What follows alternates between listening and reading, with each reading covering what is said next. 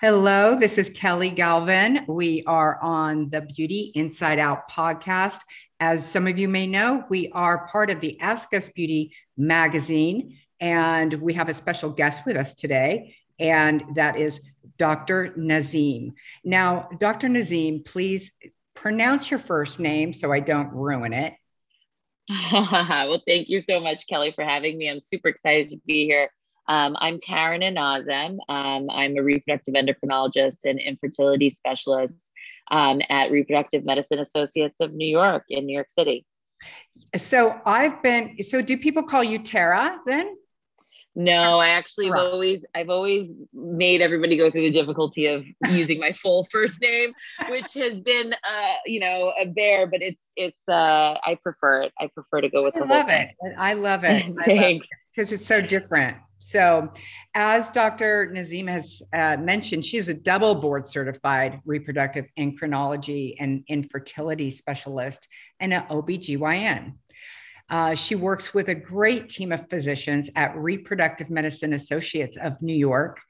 And she joined there after um, completing her medical training in OBGYN and New York School of Medicine. Uh, and where you got your uh, medical degree from uh, Icahn School of Medicine at Mount Sinai, correct? That's right. That's right. And I came full circle. You really did in your undergraduate degree at Yale. So tell us about you. Where are you from? Where did you go to school? A little bit where we already went through that, but your family. Just tell us about you personally. Yeah, well, so um, I am a through and through New Yorker. I was born and raised here in New York City. Um, and as you can hear from my my uh, list of schools. I didn't make it too far um, no. from the nest, uh, but but yeah, I just um, I'm a New Yorker. I have some family here. I am a mother of two now. Um, I have a, a three year old and a three month old um, at home, and um, I you know that's what I do in my spare time. But um, otherwise, I uh, am a reproductive endocrinologist and infertility specialist. Like you said, I started out doing my training in OBGYN um, after graduating from Yale and um, doing my medical school at Mount Sinai. I did my training at NYU um, and just fell in love with infertility, the complexity of it, and um, continued on to do specialized training in um, in the sort of fertility and reproductive space. Uh, and that's and now I've been practicing at RMA of New York for a while and, and love it here. We're affiliated with Mount Sinai Hospital. Um, and yeah, that's sort of my my little short soundbite. I love that. So you've really been on a mission and you fell in love with the whole, you know, helping people get pregnant. And I think this is something in the past maybe i'm i'm just guessing but you can correct me. Is it about maybe 20 years 25 years? Because people are not um, they're just it's they're getting when they get older right? They're they're waiting That's to right. have kids. So is that the reason that most of your patients come in and um, because they've waited till their 40s to get you it's know? definitely a big contingent and um, you know we're seeing it when we look at sort of natural uh, national stats um, the average age of a woman's first uh, birth is is just it's been climbing over the years. And i think this year it reached 30 years old which is remarkably late when you think about it as an average not um, it, used to be in our early 20s yeah. um, and so this sort of what we call delayed childbearing is definitely a factor um, when it comes to fertility because unfortunately women don't have fertility for their entire lives we have a really limited um, window of opportunity because we're born with all the eggs that we're going to have. So I definitely see lots of um, patients in my practice because of sort of pushing their timeline a little bit later to start their childbearing years. But there's a multitude of other reasons why I'll see patients of all different ages. Um, and with and without fertility um, issues uh, for, for in my practice. Yeah, I would think that, you know, there's a multitude of reasons, like you said, that uh, women can't get pregnant. And it could be that they're working and they're you know they have just got married. Absolutely. you know, it's all the all of the above the stress that goes with it and all that you know it's uh, later in life. So what really inspired you to work with you you could have been just delivering babies. You could have what inspired you to really kind of focus on this um, you know specialty the whole infertility because it is a quite like an experimental science here. Absolutely. And i think that's the biggest draw about it. At least in my case i found that that was exciting and and that there was room for discovery. There was a lot still to figure out um, and that it is sort of a medically and emotionally complex um, constellation of issues that, that, that I enjoyed navigating. I, I think that it's um, on my intellectual side, it was very stimulating to try and do a lot of problem solving. But then on my more like EQ side, I really enjoyed uh, the sort of personal connection you make with patients yes. through this very vulnerable time in their lives um, yes. and being able to make an impact where it's really meaningful. Um, and uh, and at the same time being able to be a part of what is a booming um, area in medicine that really was when I felt like when I started it was just in its adolescence and we're just still we have so much to learn and every year we're learning more and more. Yeah, so I said about 20 years. How close was I? well, actually, you know, the first IVF baby um, was born in 1970, or the first pregnancy was 1978. Mm-hmm. Um, so, you know, actually, it's been longer than you think, but we have come leaps and bounds right. since that time. Um, and, and truly, every year there's an exponential surge in the amount of research and discovery um, in technology, in methods of, um, you know, medical management, and all that kind of stuff. So, so, uh, you know, it's probably become more popularized in the past 20 years, but it's been going on since longer than that. So, this is you know this this context is you know where maybe there's some women who are listening and have thought about this. When is the real you know time to actually like they've been maybe trying to get pregnant. When is mm-hmm. the real time to actually take it seriously? They may go search the internet on certain things that they you know need to do but when is it really time to go talk to a specialist you know i don't think there is you know a right answer to that. It, it, it can be any time if the thought has crossed your mind go on in. Um, there isn't some sort of like rite of passage or you know sort of like criteria you have to meet in order to see a specialist. And i think that's um, a myth i need to debunk right from the beginning which is you don't need a referral to come see somebody like me. If you're thinking about conceiving and you want to have a checkup that's something that you can absolutely do before you even start trying. Or if you've started trying and you want some extra guidance or um, it's been a while and you need you need now to really see somebody any one of those junctures are fine uh, for a checkup. If you want to go by the rules of you know quote unquote infertility diagno- diagnosis for a woman who is under 35 years old, if she's been trying for a year and hasn't been successful getting pregnant, she mm-hmm. should absolutely come in um, and get evaluated with her partner. Um, and for a woman over 35, it's after six months of trying. Um, but like I said, you don't have to wait to meet that you know moment of I've officially done this much t- trying and now I have to come in. You can absolutely come in earlier than that if if it's something that would be helpful. Well, and I also think that, you know, if you're thinking about getting pregnant, there's other things in your life that might pertain to um, helping you conceive um, and being the most healthy that you can when you conceive, right? So, what are some of the things that you should avoid as far as vitamins, medications, if you're trying to conceive? You know, there's a lot of people on let's just say um, maybe they're on you know antidepressants or they're on mm-hmm. um, thyroid medicines or mm-hmm. is there anything like that that could just disrupt that pregnancy yeah, so I think uh, this is a great question, and and I think it's always as somebody's planning to get pregnant, you know, they always want to know what can I do to optimize um, sort of my reproductive journey ahead. Um, there's a lot of things that you can can't do um, more that you can do that you don't know you can do. Um, and so the that's why i say it's, it's never wrong to you know go in for a checkup from the beginning and kind of go through with your doctor whether it's your general obgyn or a fertility specialist um, or even some of your you know primary medical um, doctors to, to make sure that whatever medications you on are safe in pregnancy in fact there are a lot of antidepressants anti-anxiety medications that are completely safe to keep okay. uh, taking through pregnancy um, uh, things like we call them SSRIs, which are the most common medications that people take for that, are completely safe.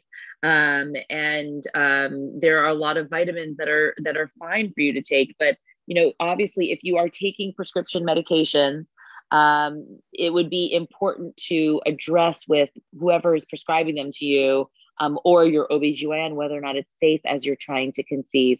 Or um, alcohol. I mean, everyone has a glass of wine now and then, or uh, yeah, just all of the all of the above, getting enough sleep and all of the above. So you want to make sure that um, if you do find out you're pregnant, like that you're that you're not worried about these things. So it's it's so funny because people they just get pregnant normally. They just get pregnant, right? And mm-hmm. then they go in to see the doctor. they they first actually take a, a home test, right? And right, that's correct.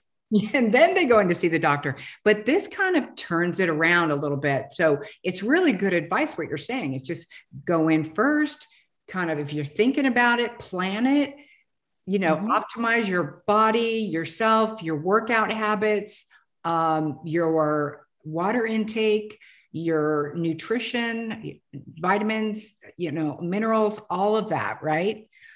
Absolutely. I mean, I'll, the only the only thing I have to say though, as a fertility specialist, is, is that it is great to be in your best health and your best shape, and you know, try and get everything perfectly aligned before you get pregnant. But let's get real. Yeah. It's not going to happen overnight. Yeah. so i'd say my my number one advice is is work on all of those things. Set goals for yourself um, as you are trying to um, conceive or start planning that part of your life.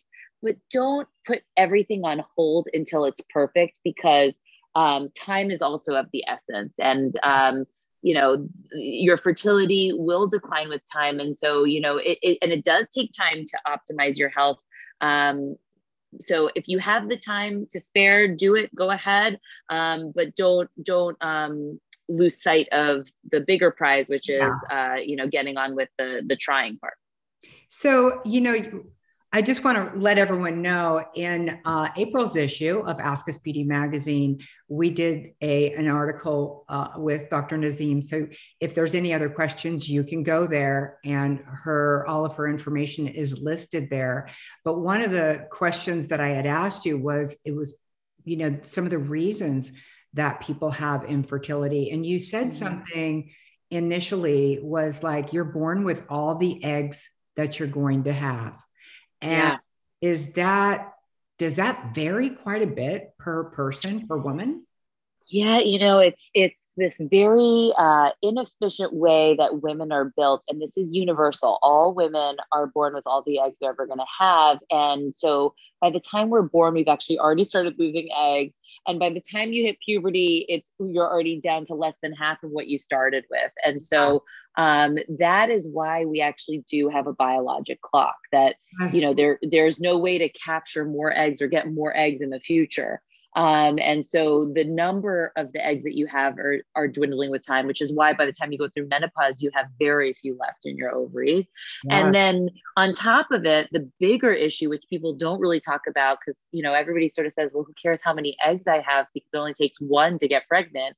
It's not just about the quantity, it's actually the quality of the eggs that's decreasing with time. And that is really the rate limiting step of reproduction. It's, it's oh, very hard to get yeah. pregnant unless you have a good egg coming out. Right. Um, and that and that's the issue as we get older. So um, you know, there's some general um, there's a general trend that all women sort of at the same on the same time frame you know lose their egg quantity and quality. Um, but it's it varies from person to person a little bit. Um, so you know some people have a a slower faster biologic clock than the average woman. Yeah. Yeah. Yeah. So that's it it's interesting because you do go through a stage where it's like, all right, I want to get pregnant. As a woman, I know this because I felt it, and um, mm-hmm. and I hats off to the women who say I don't ever want to get pregnant because right. it really is a commitment for a lifetime. You know, you're you always, right.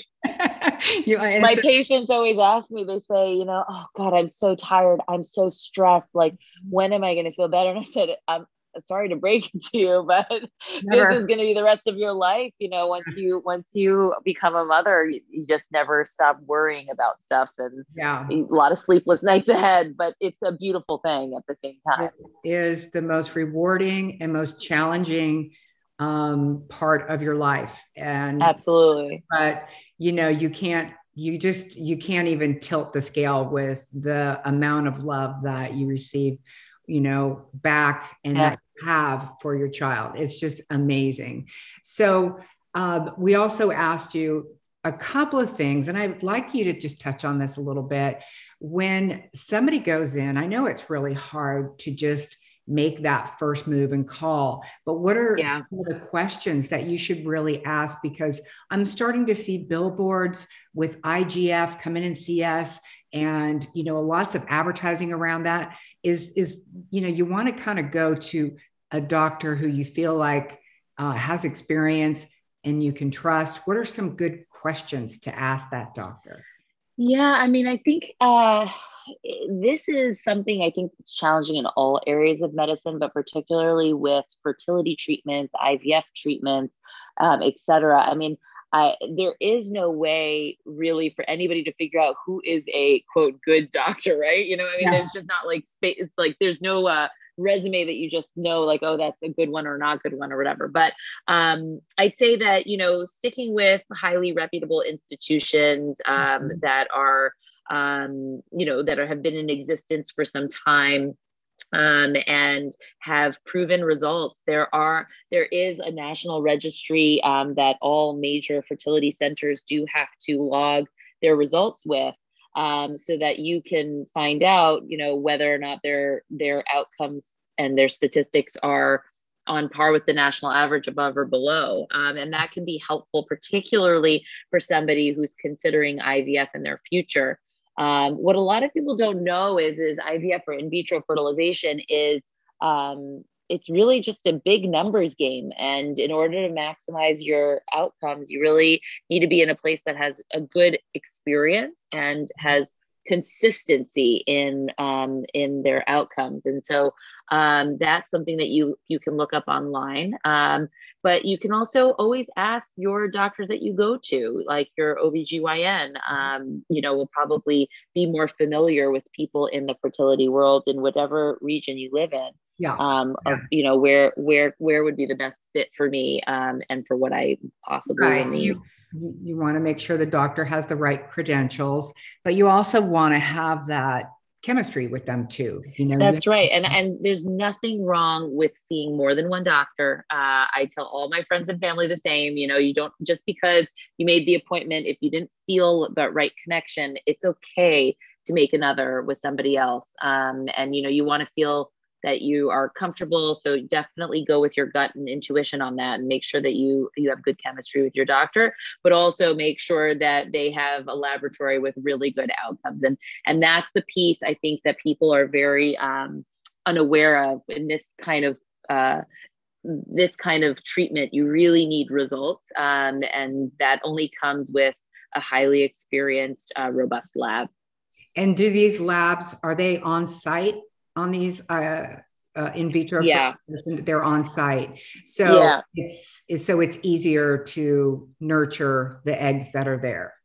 Right exactly. So you know wherever you're going to go to see your doctor is the place where there's going to be a laboratory that doctor works with that is you know helping to make embryos or freeze your eggs or whatever it is that you're looking to do. Right. um, and it's just important to know that um, the experience in that clinic is um, it has been proven, you know, that they have good outcomes. Yeah. You know, there's a there's this interesting mystery that I've always thought about, and you hear it a lot, where couples who try to get pregnant and they they don't have success and then they end up adopting and then they get pregnant. Uh, yeah. What do you think about that? you know, there is a lot of like anecdotal information about these kinds of cases where somebody did, you know, round after round after round of IVF and they finally throw in the towel and they say, just this is just not going to work for us. And then boom, they get pregnant on their own. It, it's not something that's like, you know, proven that there's some science behind it or whatever, but I think there is, um, there's some real beauty um, in, in the whole thing um, when it does sort of work out that way um, you know, we all sort of wonder does it have to do with sort of letting go and releasing some of the stress and anxiety that you were so, you know, tightly wound up about while you were going through treatment? And as soon as you let go, it just things happen? Or mm-hmm. is it just random dumb luck? I don't know. Uh, maybe, I wish I had a good answer. It's, or maybe it's that like, okay, I'm a parent. I wanted to be a parent and now I'm a parent. And that thinking mindset that you're a parent mm-hmm then you actually become a parent. so a, a you sort of like if you will it. yes, it's it's very esoterical, but you know, I hear I've heard so many stories of people who you know adopt and then they get pregnant. It's like, and then guess yeah. what? We got pregnant, so now they have two. Yeah. Right um, so I'm just thinking any other um, you know any other things to maximize chances of getting pregnant for people who are listening and who are trying absolutely I, the number one thing is being in your best health so if you have medical problems making sure that you have you know reached a certain goal that you and your doctor have set that your your medical problems are stable that your medications are um, are at the right level, that they're safe for you to take in pregnancy. Um, if you have uh, struggled with your weight, you know, making sure that you're at your optimal BMI. Um, that you know, it's been shown that overweight and obese uh, patients have a harder time conceiving um, and uh, have you know poor outcomes. So something that you should absolutely be working on. Um, and you know there isn't any special diet uh, that you're supposed to be on but uh, you know there's theoretically the Mediterranean diet is like the best diet to be yes. on because it's just a balanced diet with all yeah. of the major food groups. Mm-hmm. Um, so if there's anything kind of like extreme in your diet uh, habits, I would sort of try and get that balance back. Um, you were asking about like alcohol.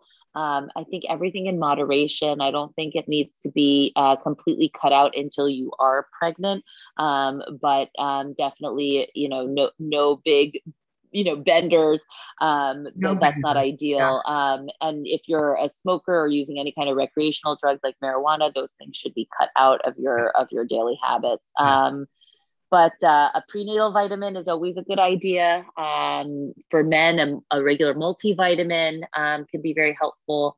Um, and um, you know being active exercising like all of the things that we know we should always be doing you should just actually do them. Um, you know, be in be in your your good health.